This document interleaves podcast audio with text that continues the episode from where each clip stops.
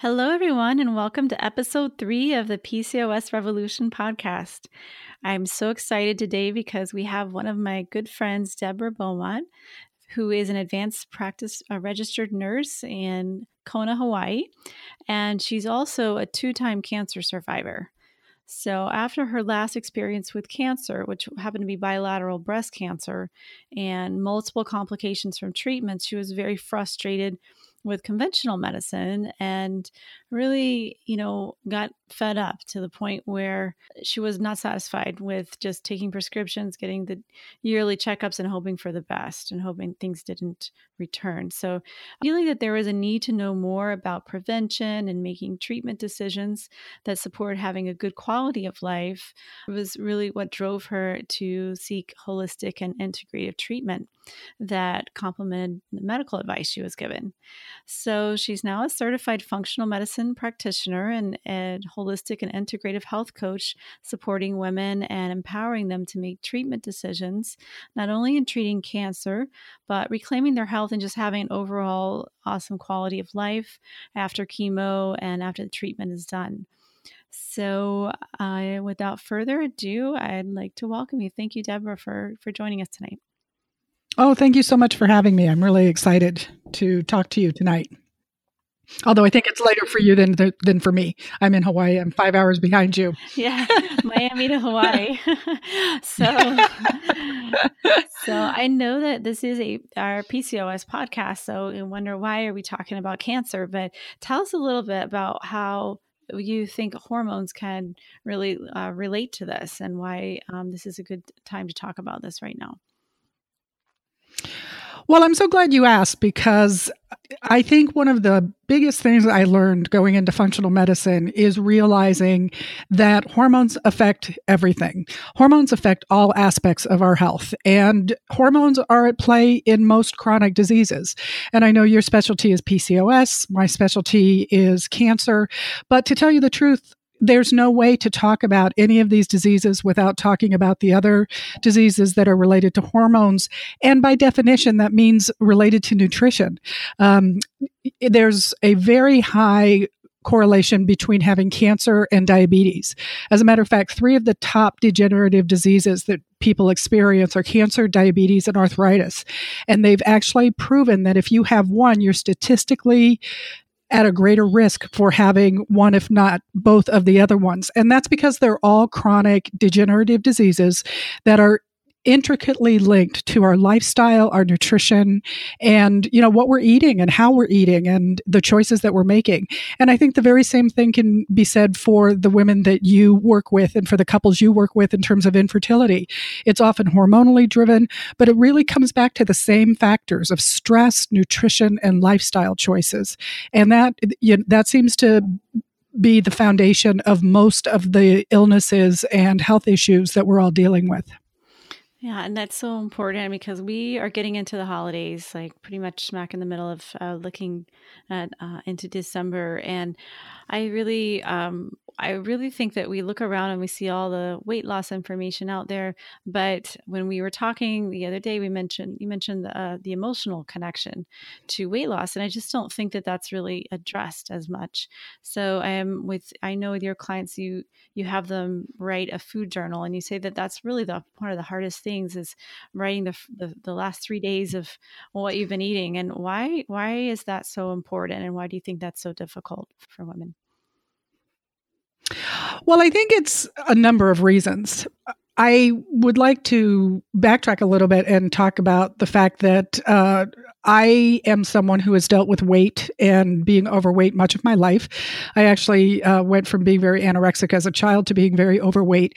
I have tried every diet there is. I've actually tried surgery and gastric surgery. And so, this whole issue of how intricately our emotions are tied with our food and tied with dieting is something that's really near and dear to my heart. And once again, it's one of the major factors that that plays a role in cancer, diabetes, PCOS, you know, any of these illnesses, it still comes back to food. And what I find is, and what I feel very strongly is that most of us have a very distorted relationship with food.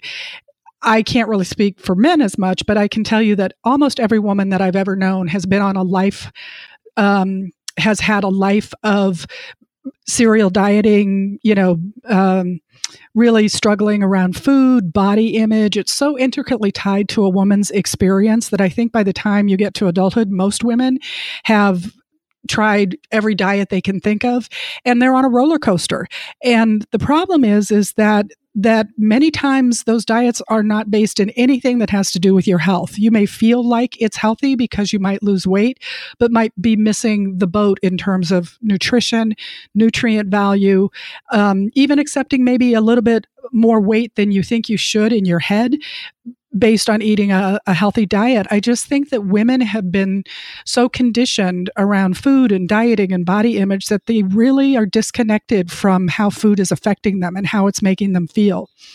And I think sometimes it takes getting sick. I think it takes getting one of these illnesses where you have to really stop and look at it. You you can't just keep doing the same thing and all of a sudden you really have to look at at nutrition and food and really look at it as as medicine and what it's doing to your body and what it's doing in terms of hormones and inflammation and uh, you know gut problems and a lot of other things. And i think sometimes um, it's easy to just kind of glide by that until you get uh, until you struggle with a more serious health problem. So a good question to ask yourself sometimes is am i hungry first of all? And then why do i feel like i need this this particular food if it's if it's not good for me well, I think that's really the basis of emotional eating.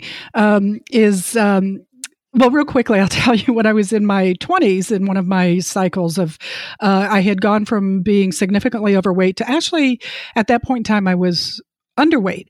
And um, I found a program called Thin Within, and I went to a workshop. And a lot of the women in the room, they were really angry at me because I didn't look like I had any weight problem, which is actually comedic. Um, but uh, but I was starving myself. I was maintaining my weight by eating one dry salad and a Snickers bar every day, and drinking lots of coffee and diet coke. That that was my that was my diet. But I was maintaining a number that I liked on the scale. And Thin Within taught me some things that I I keep in mind now. And one of the premises of this program was that you could eat whatever you wanted, hence my Snickers bar.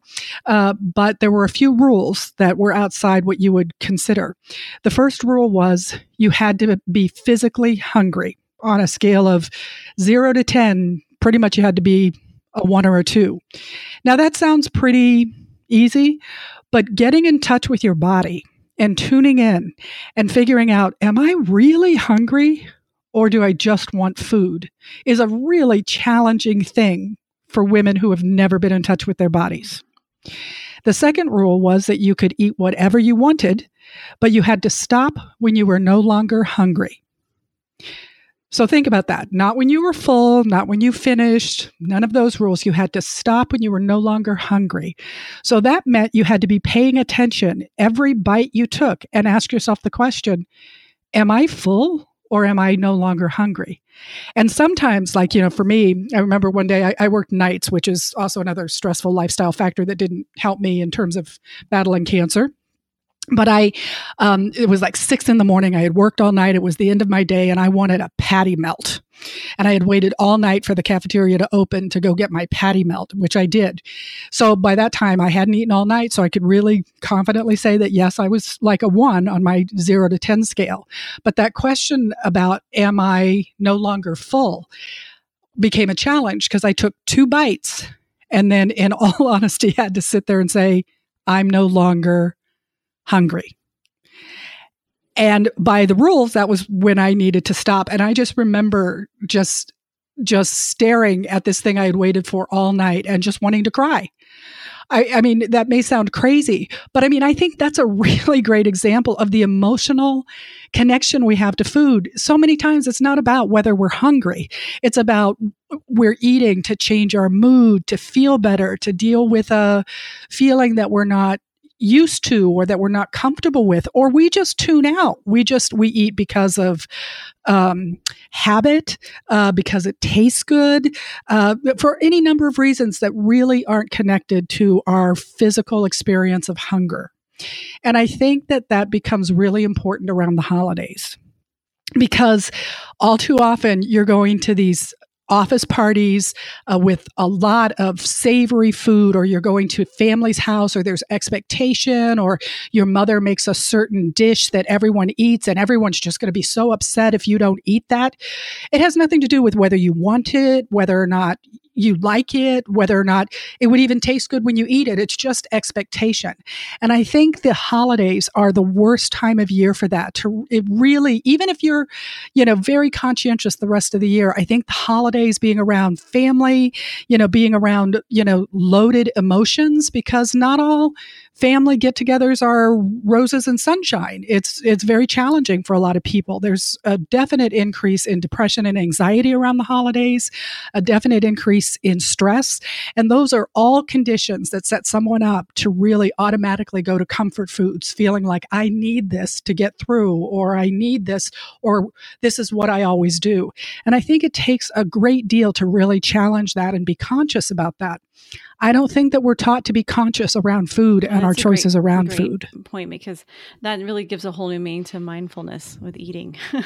to really to really figure it out. Exactly. Say, Am I eating this because uh, you know my aunt wants me to eat it and she'll get her feelings hurt if I don't eat it, or you know there there's other reasons going on, or it's just something that my go-to food, my comfort food when I was growing up, and you know this is this is my ice cream sundae or anything like that.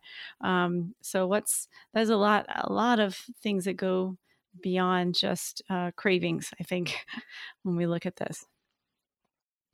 Oh yeah, yeah.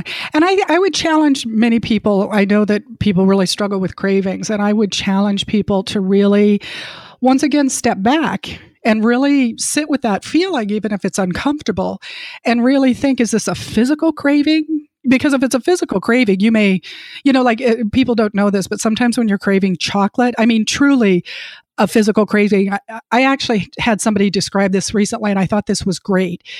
They said if, in their experience, if you're craving a certain food, like lasagna with a certain amount of cheese and this and that, if you're craving a certain food, it's more often psychological or emotional.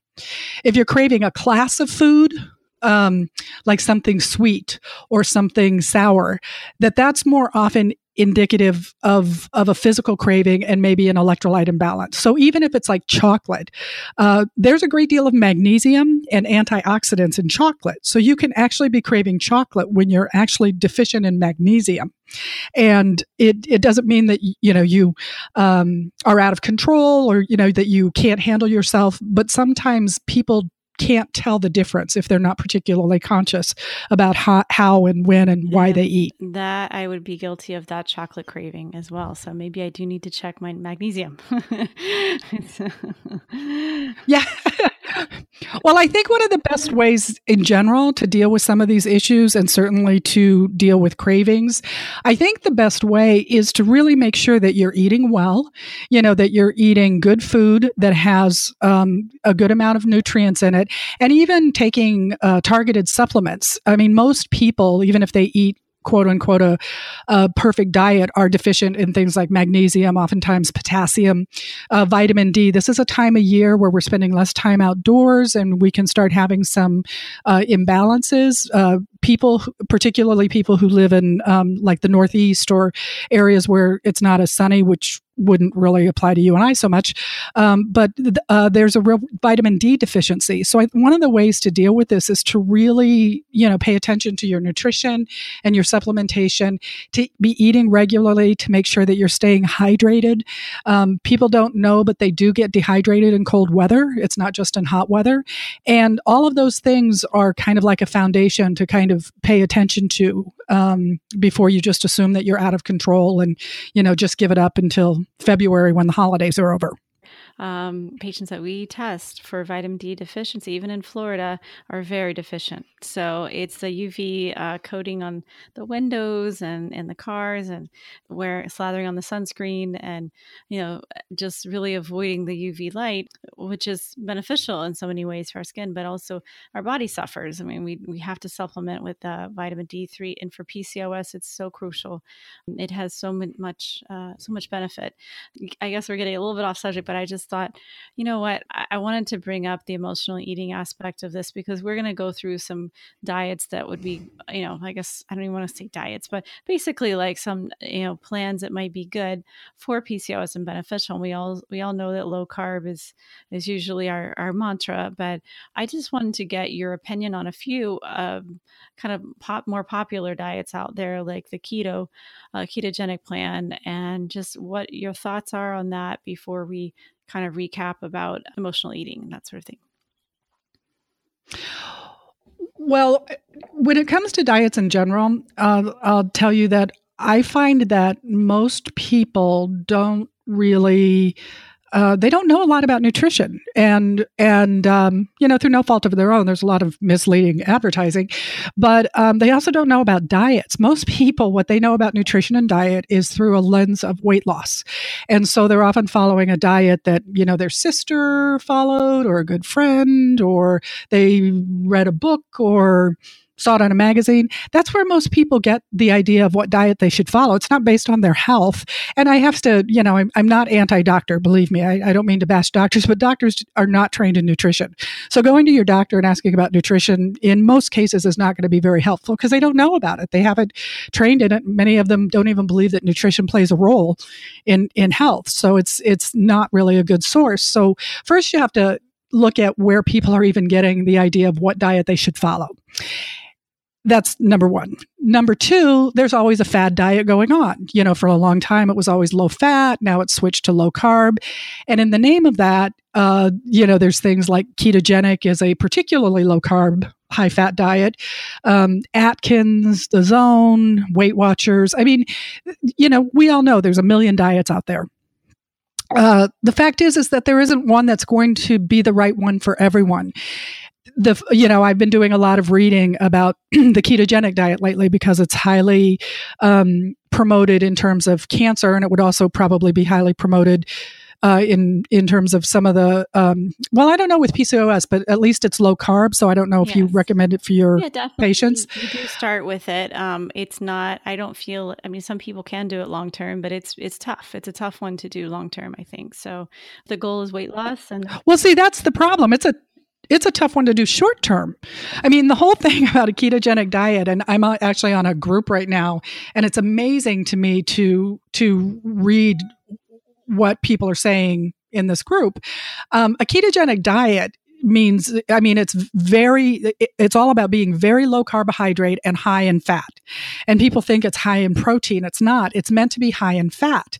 The ketogenic diet actually uh, has been used extensively in terms of treating children with epilepsy because uh, the process of making ketones in your body seems to cross the blood brain barrier and it's good for your brain but that's actually the medical and therapeutic foundation of a ketogenic diet. It's caught on and it's really popular right now in fitness and you know people who are into uh, particularly men who are into weightlifting. It's a very popular diet.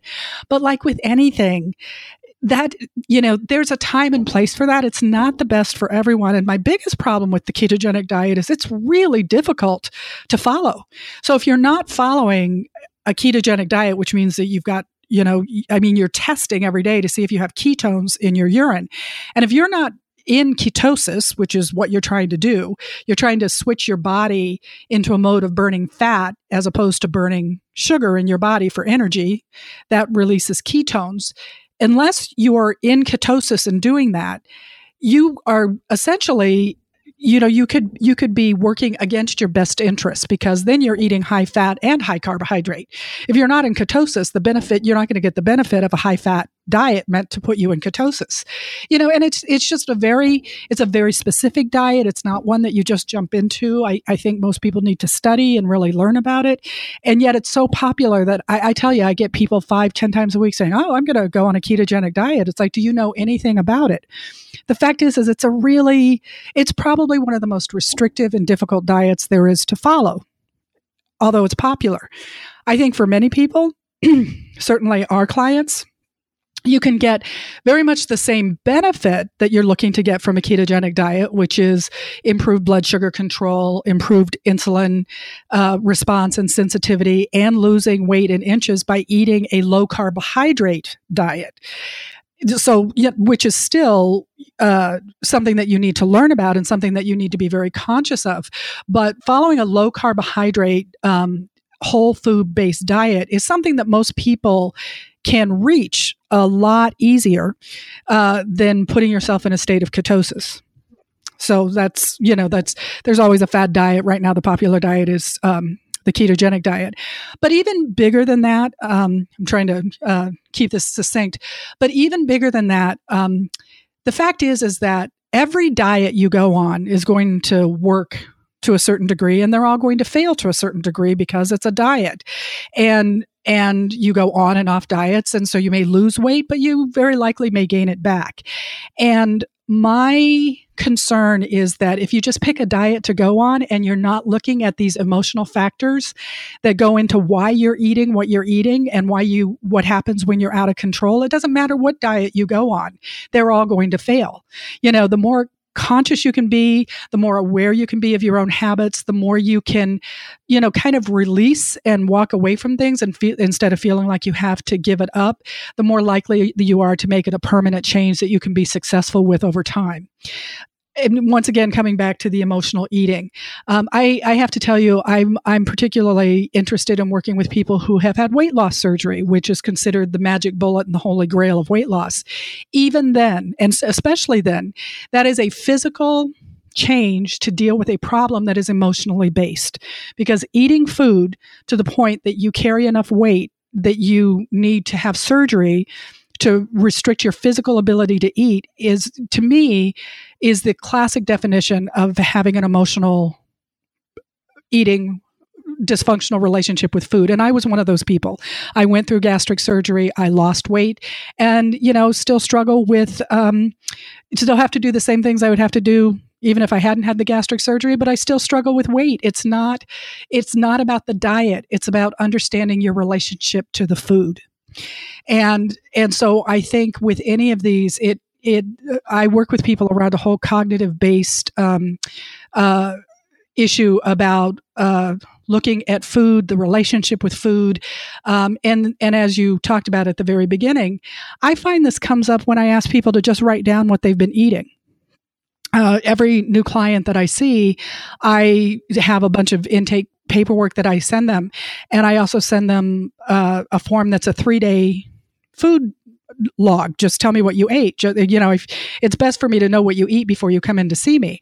And, and almost to a person, that form is never filled out. It doesn't matter what they're coming in for. And it's not anything critical. I don't have any judgment in it. It's just sort of an FYI. And and yet it's the hardest thing to get people to do is to fill that out because immediately they have feelings of shame, guilt, you know, oh, well I ate it but I'm not going to write it down or you know, it's just and I to me that's just an indication that you could have you come into my office and you have a perfect body but if you can't be conscious enough to write down what you ate without guilt or shame, there's a deeper issue there than what diet you're following. It's once again looking at that emotional connection and the emotional relationship with food. And I don't think that you get a free pass on that if you're a thin person and it only applies if you're a heavier person. I think it applies to everyone. That's just, uh, I couldn't have said it better. And I think that, you know, when especially we're coming up on the holidays like we talked about before and how even if it's a birthday party if it's so many things can derail you uh, we actually do a lot of genetic testing with our patients with pcos and nine times out of ten the genetic testing will say that genetically you're actually meant to have a low carb diet so eh, we just got that result so many times that we actually just stopped testing because we said you know what? It's going to come back low carb, and these are the recommendations. But having someone that you go to and that you're accountable to, I think that that's so important. And that's what I love about what you do is that you're helping women be accountable. And and so many times it's just so many roadblocks and things that even even our, our family and our friends are, are not helpful when we're trying and struggling to lose that weight. So I think well, it comes back to the yeah. shame and the and you know sometimes it's your family that's putting you in you know, kind of an emotional place that you react. I mean, there's a lot of stuff. I know when I'm around, I don't, you know, I've, I've got some pretty crazy dynamics, but I, when I'm around my sister and I see what kind of stuff she eats, I mean, and it goes back to comfort food and things that are familiar. Oh my God, it's, it's a huge trigger in and of itself. You know, it's, it's, um, family is not, and, and not to mention it's, it's, it's one of those things that I don't really know if I have an explanation for it, but sometimes family isn't your it's like on one hand, they want you to, you know, they're critical of you, but then when you start having success, they're not particularly supportive or helpful. It, it it's it can be a very mixed bag. It was sort of like when I um, I had a gastric band, and afterwards, you know, I mean, believe me, I put up with a lot of. Um, uh, discrimination around my weight a lot. And yet, when I was losing weight, people would be like, oh, but that's such a cop out. I can't believe you're doing it that way. It was like, what difference does it make to you how I'm losing weight, what what possible difference could it make? But people get really weird and they get really weird around food. And particularly if it's the holidays and you're not eating the jello mold that was made just for the holidays and you just say, no, thank you, that's not good enough. I, I think Weight Watchers calls them food pushers. You know, it, it's like, here, a little bit more, have a bite of this, you're too skinny. You know, you could be 50 pounds overweight, but if you're 10 pounds less than you were, they're telling you you're too skinny. It's a, it's a really mixed bag. It's really, it's really tough how do we deal with the uh, with the pressure and uh, that sort of thing during the holidays and also just around family? What, what advice would you give? Well, it's, it's really funny. I, I just have been working um, on a on a guide. It's it's called the Holiday Survival Guide, and I'm going to actually be putting it on my website uh, in a few days to kind of help people with this. And I think a lot of it is just. Um, uh, some of the things that we've talked about. For one thing, you know, acknowledge if you're going into an emotionally loaded situation. If you can't stand your, I don't know, your mother in law and you know christmas dinners at her house that's going to be an emotionally loaded situation. So you know there are things to do um, you know like for one thing acknowledge that it's going to be difficult you know particularly with politics these days try to get out of any political conversations. You know if you're going with friends or family have you know pick an ally and somebody that you can talk to and say wow if you see this you know help me out here and you know pull me away from the you know the the the cheesecake or, or whatever it is. So I think going in with some strategies is kind of the most straightforward thing to do.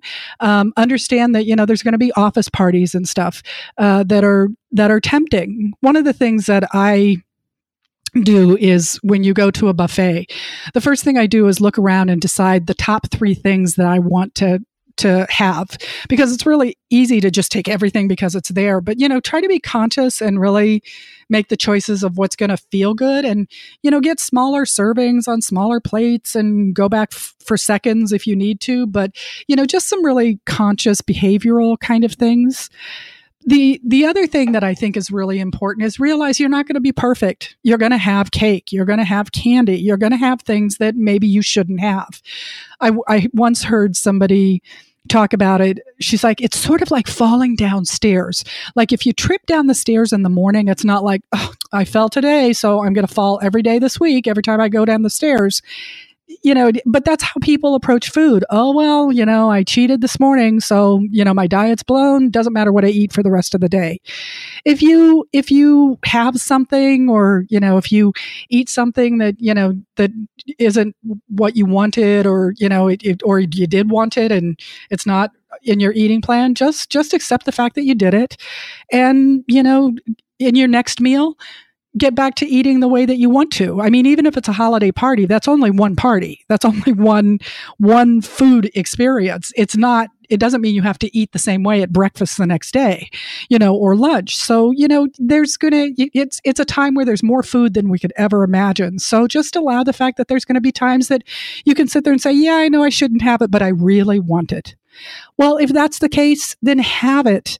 Have a have a portion of it. Enjoy every bite of it. If it's, you know, I don't know if it's cheesecake or chocolate, enjoy every bite and then put it away and get back on track on your next meal. It was it's just one experience.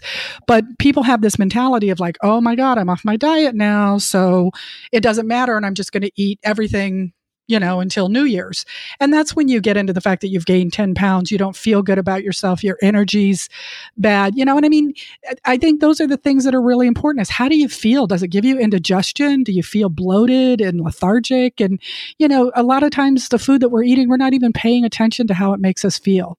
But even if you, you know, do have something that, you know, wouldn't be considered to be on your diet, just have it and enjoy it and get over it you know, and, and don't beat yourself up about it. I know that's easier said than done, but people do a lot of head trips on themselves around food. That's yeah. Just don't beat yourself up over right, right. You know, some pecan pie and make and make it a slice of pecan pie. you know, I uh, I I heard a uh, somebody at a at a nutrition conference a few years ago said that when you eat chocolate, once again going back to that mindfulness, but you can be craving like you know a, a, piece of chocolate cake but your taste buds after about the third bite actually get desensitized to it. So it's actually that first three bites that taste outstanding. And after that if you really pay attention and check in like am i still enjoying this? Like like is this still a 10 on a 1 to 10 scale? And you're halfway through the cake and the answer is no then it's like okay you know wait until you haven't had it for a while and then have another 1 to 3 bites and really enjoy it. But just make sure you're enjoying it, you know, and not beating yourself up. Or what's what seems to be really common is to be at the party or the dinner and you know be restricting yourself feel like okay i made it through that and then go home and then binge you know once you get home and there's no one around to see you. That seems to be a pretty common pattern too. And um, so, you know, once again, if that's what's happening, you know, just try to be mindful of it. And I know it's a horrible thing to say, but keeping a journal, you know, writing down like, oh my God, you know, I, I, you know, I was full halfway through the time, you know, and I still kept eating good to know. Next time, maybe you'll be a little bit more aware of that and you'll stop eating before you've eaten everything once you know you're already full. It's just, you know, we just live in such a cycle of um, guilt and shame and and condemning ourselves that the more we can be conscious and get out of that critical space i think the better you can be about well, making choices that support where you want to be. and knowledge. It's been wonderful and it seems like time has just flown by but we're already at the end. So i i just i would love to help people get in touch with you. So how could they find you well, great. Thanks for asking. My website is mindbodynutritionrn.com. And um, I always love getting emails and I respond to all emails and I can be reached at radicalhealthrn.com. Wait a minute, radicalhealthrn at gmail.com and um, yeah, I, you know, I, I, this is something that I've um, passionate about and something that I work with people about. And um, would, if any of your listeners, you know, want to send a, a question or a comment or whatever, I'd love to hear from them. I, I am so thankful for you being on my third episode, and I, I can't wait to. Yes, I, I uh, Deborah is coming out with a podcast herself. So for anyone of you that have members in your uh, or friends or family members with breast cancer or who have gone through the diagnosis and are recovering, Deborah will be uh, having her her own show soon, and I just can't wait to to hear that because there's just she's just so full of knowledge every time we talk. I I learn something new every time. So thank you so much, everybody, for joining us. Have a great night and enjoy your cake, but don't enjoy it too much, right? yes, the first three. Your bites. first three bites. Take care, everyone. Thank you. Thanks for listening to the PCOS Revolution podcast. Be sure to visit us on Facebook and Instagram to join in the conversation, access the show notes, and discover our fantastic bonus content. If you love the PCOS Revolution, we'd love for you to subscribe, rate, and give a review on iTunes. Until next time, beautiful ladies.